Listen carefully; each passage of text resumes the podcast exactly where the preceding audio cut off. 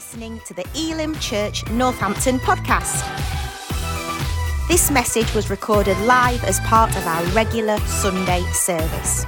We know that this is a great investment into your life, so tune in and give it a listen. For more information, visit elimnorthampton.com. Acts 8, let's read from the Bible in Acts, New Testament. Let's read to you from Acts 8 26. It says, Now, angel of the Lord said to Philip, Go south to the road, the desert road, that goes down from Jerusalem to Gaza. So he started out on the way and he met an Ethiopian eunuch, an important official in charge of all the treasury, which, means, uh, which was a part of the queen of, of the Ethiopians. The man had gone to Jerusalem to worship, and on his way home was sitting in a chariot reading the book of Isaiah the prophet. The Spirit told Philip, Go to the chariot and stay near it. Then Philip ran up to the chariot and heard the man reading Isaiah the prophet. Do you understand what you're reading? Philip asked. How can I, he said, unless someone explains it to me? So he invited Philip up to come and sit with him. This is the passage of scripture the eunuch was reading. He was led like a sheep to the slaughter, and as a lamb before his shearers is silent, so he did not open his mouth. In his humiliation, he was deprived of justice. Who can speak of his descendants? For his life was taken from the earth. The eunuch asked Philip, Tell me, please, who is the prophet talking about, himself or someone else? Then Philip began with that very passage of scripture and told him the good news about Jesus. As they were traveling along the road, they came to some water, and the eunuch said, Look, here is water. What can stand in the way of me being baptized? And he gave orders to stop the chariot. Then both Philip and the Ethiopian eunuch went down into the water, and Philip baptized him. When they came up out of the water, the Spirit of the Lord suddenly took Philip away, and the eunuch did not see him again, but he went on his way rejoicing. How many of you today have come in church rejoicing? How many would like to go out rejoicing? How many would like to follow Jesus and have seasons of it rejoicing? You know, we know uh, many times we talk about how hard it is in, in this world, and it is tough. And when you come to Christ, it's still as tough, but we have God to help us. But you know, there are seasons in your life where you actually can experience joy of being a Christian, of, of, God's blessing on your life, and, and we want more of that. And so, as I read this passage for today, some things um, uh, really spoke into my mind. So, my question to you today is that how can you keep your walk where you still have joy in your life? following Jesus. What are the clues in this passage? What this Ethiopian experienced? Because at the end of his journey from meeting from Jerusalem to the waters of baptism, he ended up rejoicing. And that's what we want to do. But there are some key steps when you look to this passage of how we can maintain our joy and also keep our house, because we are the church, the people are the church, not the building, how we can keep this house following Jesus and receiving the joy of the Lord. You know, it's interesting to know that when you read the end of it, he said, after Philip did what he needed to do, the Holy Spirit took him out the way of him, and, the, and it says the eunuch saw him no more. So, so what, what keys, what things did the eunuch have to lean on to keep his walk with God with joy flowing from it? When you get through the waters of baptism today, there are some keys in your life that you're going to have to keep in your life so you can keep experiencing the joy of the Lord. If you've been through the waters of baptism, if you've given your life to Jesus, these keys will apply to your life too and my life if we're actually going to see the benefit of the goodness of God in our life. And so, what did the eunuch lean back on from his experience from Jerusalem to the waters is what I'm going to give to you. So, some simple things that you're going to have to keep in your life if you are going to experience the joy of the Lord and the blessing of God in your walk with God, even through hard times. The first thing in verse 27, it tells us that he came from Jerusalem. In other words, he went to church. Did you know that he made a round trip, a trip of 200 miles to get to Jerusalem so he could go with the gathered people of God and worship God? If you want to keep your walk with God flowing with joy, you've got to keep coming to church. Come on, say amen. It's great to see so many in the house today. I know it's tough parking, but thank you for coming. But if you want to keep the joy of God and, and keeping yourself on the cutting edge, you cannot forsake the gatherings of God's people coming together and meeting together. It's absolutely crucial in your life. And so, gathering together, coming to church is massive in your life if you want to keep the flow of God going. Number two, verse 28. He says, On the way home, listen, as he, as he came out of church, on the way home, he was sat in his chariot reading Isaiah. What's the second principle? You have to keep reading your Bible. It's no good just coming to church, listening to me or somebody else preach the Bible. When you leave church, you've got to still keep reading your Bible. This was a guy that never experienced God fully, and he's reading the book of Isaiah. Come on. And so I want to, number one, Go to church. That's great. You've got to keep coming, worshiping, fellowship. Number two, keep reading your Bible when you leave church. Daily bread. Get your daily devotions in so you can keep feeding yourself with the Word of God. How many you know yourself, if you only live on Sunday lunches, you lose a lot of weight? Many churches only actually, many people in church only live on a Sunday dinner. The Word of God now. But when you leave Monday, Tuesday, Wednesday, you're on a fast from God's word. And no wonder, no wonder when Sunday comes around again, you feel deflated. You don't want to continue this walk with God. Why? Because you've, you've got no nourishment from the living word of God in your life. And so, if you want to grow in God, if you want all the things that God wants to bless you with, come to church, read the Bible after church. Third thing, verse 31, he said, How can I understand this unless someone gives me some help? What's the key? He had a teachable spirit. When you lose your teachability, you lose your joy, and your walk with God will go downhill because you become arrogant and proud. And so you have to keep a, main, heart of saying, I need to learn from somebody. I need to get around somebody that can help me go further faster in my life. He had a teachable spirit. It wasn't just about a Sunday gathering. He wanted to go to Alpha. He wanted to get connected to a life group. He wanted to go to Freedom in Christ. He wanted one to one meetings over coffee, asking to feed his faith and asking for wisdom for how to manage this walk with God. Number four, is that okay? Go to church Read your Bible. Open your heart for, to be teachable, to learn, to grow in the things of God. Number four, he invited Philip to get beside him to sit with him. He invited somebody in his life to help him in his journey. Now, listen, he didn't just invite anybody, he invited somebody that would help him take him further in his walk with God than he could have done on his own. And in any kind of arena, business, sport, training, if you want to grow, you've got to get around somebody that's gone a bit further than you or knows a bit more than you so you can accelerate to be better.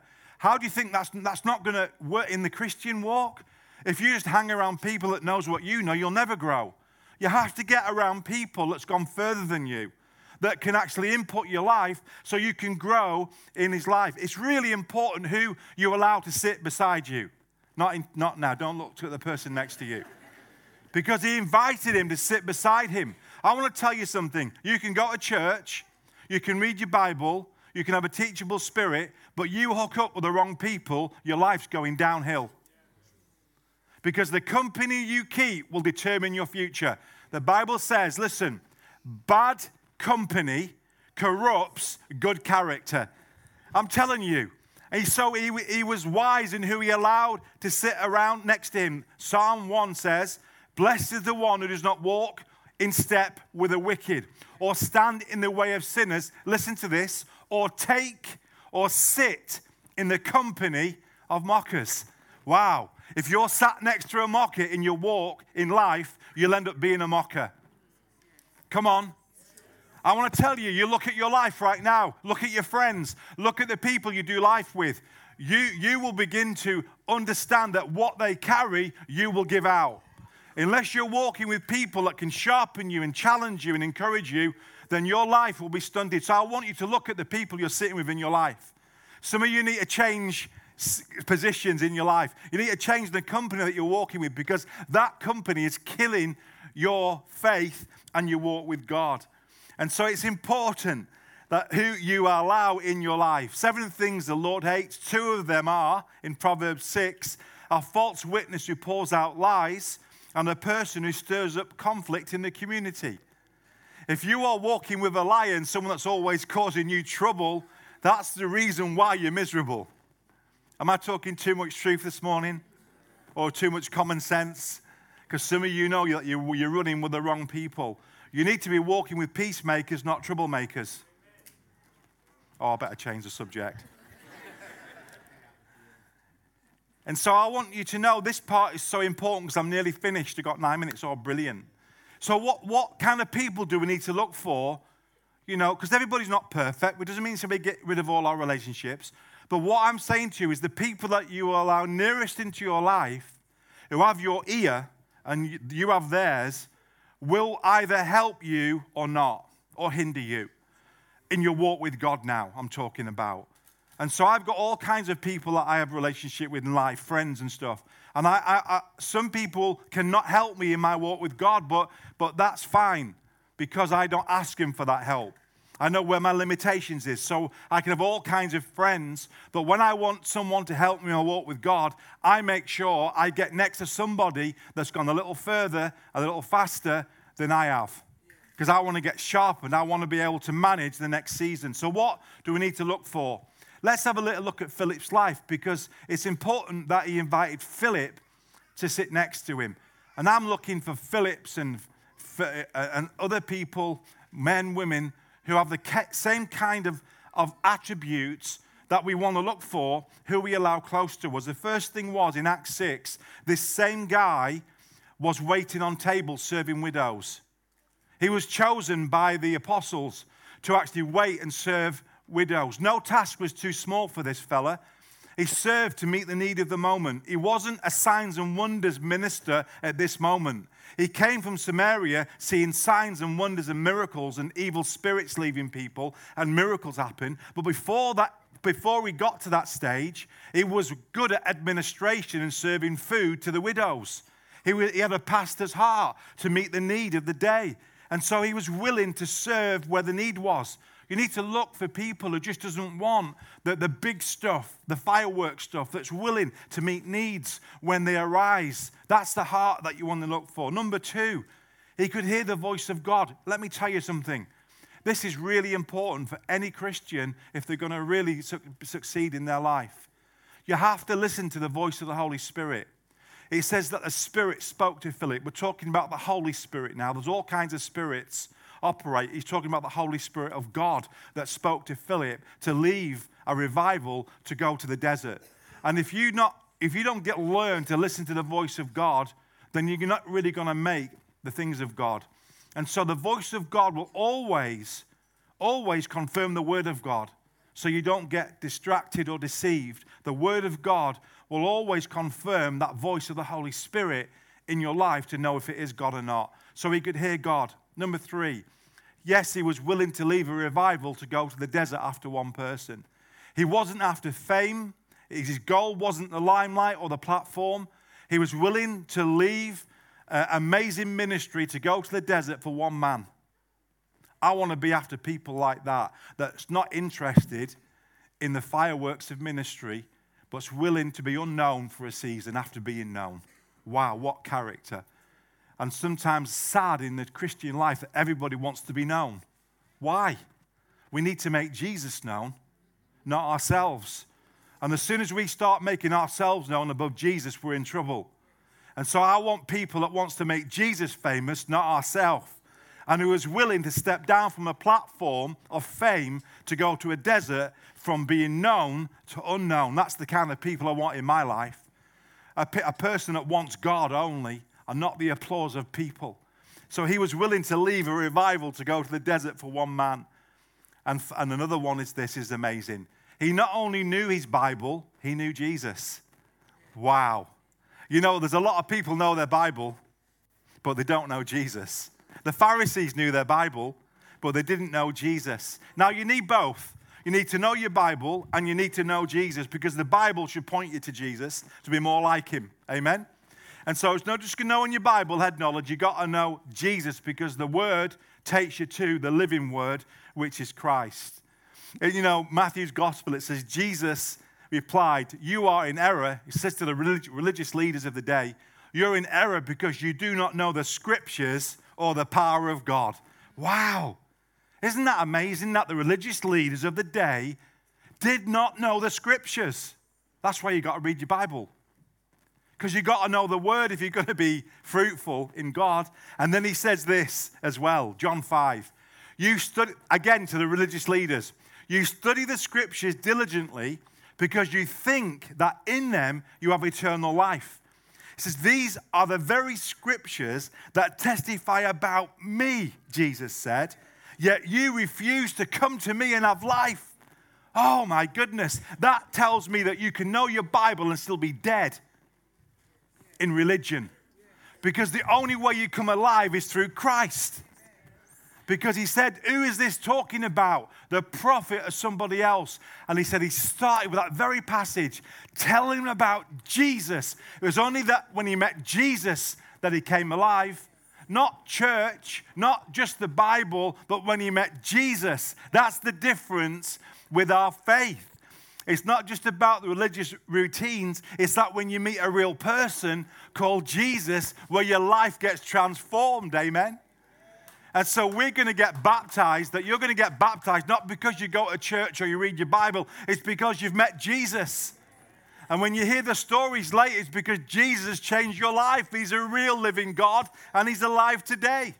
And so He not only knew the scriptures, He also knew Jesus. Fourthly, he, I've put this, and I've got two minutes and I'm going to finish on time. He not only taught him the scriptures, he also helped him in his steps of obedience. Wow. No, he doesn't tell him what he needs to do, he helped him do it. Isn't that awesome? It says he got him and he helped him every step down into the water and he helped him in his obedience to God. Then both Philip and the eunuch went down into the water and Philip baptized him.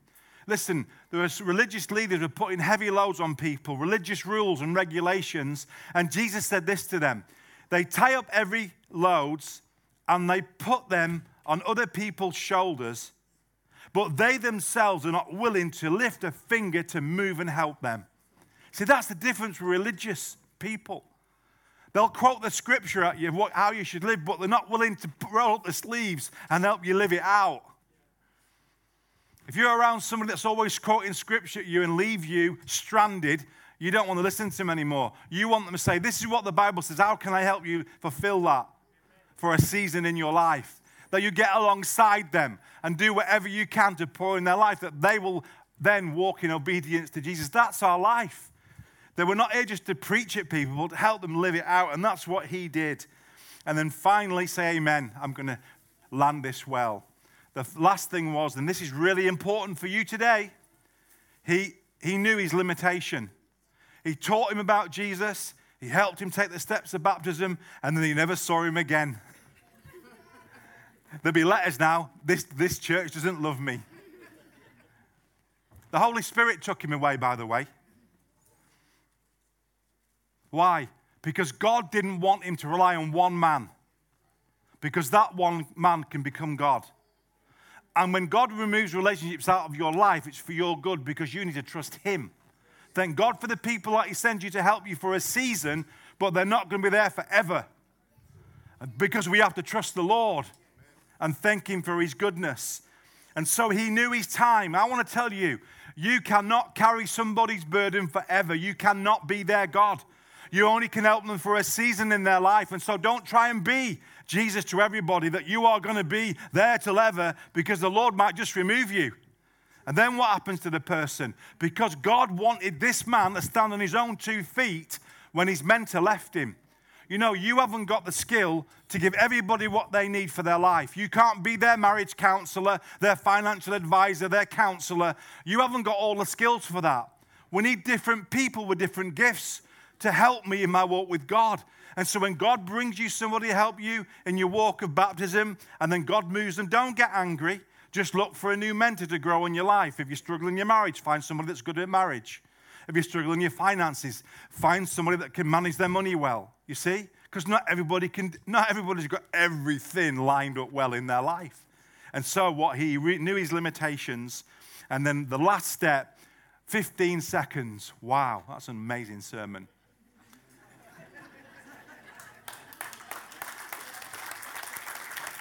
We can add 10 seconds to that clap, Lee, because that stopped me preaching the last point. The last one is the most important. He was willing to obey the word of God. So you can do all those things. Listen to me. Go to church, read the Bible, or have a teachable spirit, get the right people in your life, but not willing to obey God. And here's what I like about this scripture. He said this What can stand in the way of me obeying God and being baptized? So many Christians allow things to stand in their way when it's ready to obey Jesus. For some of you in this room, what stood in your way right now? For some of the things that God spoke to you about that you know that you have to obey Him, but things have got in the way. But this guy said, I'm not allowing anything or anybody to get in my way to take the next steps of obedience. And he stopped the chariot and then he got out and then he got baptized. The guys that's coming to get baptized today, well done. That you've had many challenges over the last few weeks. I'm telling you, the devil and other people have tried to get in your way, but you've been determined. I am coming today, no matter what happens, and I'm taking the next step of obedience. And I want to tell you what happens after obedience, what follows joy. Joy always follows obedience, it's not the reverse always follow. So let me pray for you. Father, we thank you for the easy steps to be flourished in our walk with God. You went to church, you read his Bible, in a teachable spirit. He made sure that he sat with the right people and he took the steps needed to be obedient to God's word. Father, I pray for every candidate in this place that's going for the waters of baptism. I pray, Lord, that when they come out, they will just be filled with the joy of the Lord. I thank you, Lord, for the plans that you have for them plans, Lord, to do amazing things with Jesus. And I pray, Lord, for those that may be in the room and online, that you know that God has spoken to you through His word and through sermons and through the voice of the Holy Spirit. And, he, and you know that He's been speaking to you about doing some things that follows the word, but you've allowed things to get in the way. Can I ask you to be determined? Come on. Be determined to follow Jesus with all your heart. Listen, do what He says above everybody else's voice in your life. And I guarantee you, as you take steps of obedience, the joy of the Lord will fill your life. So, Father, we bless those people, bless those in the room, and also those online. In Jesus' name, and all God's people said, Amen. Amen.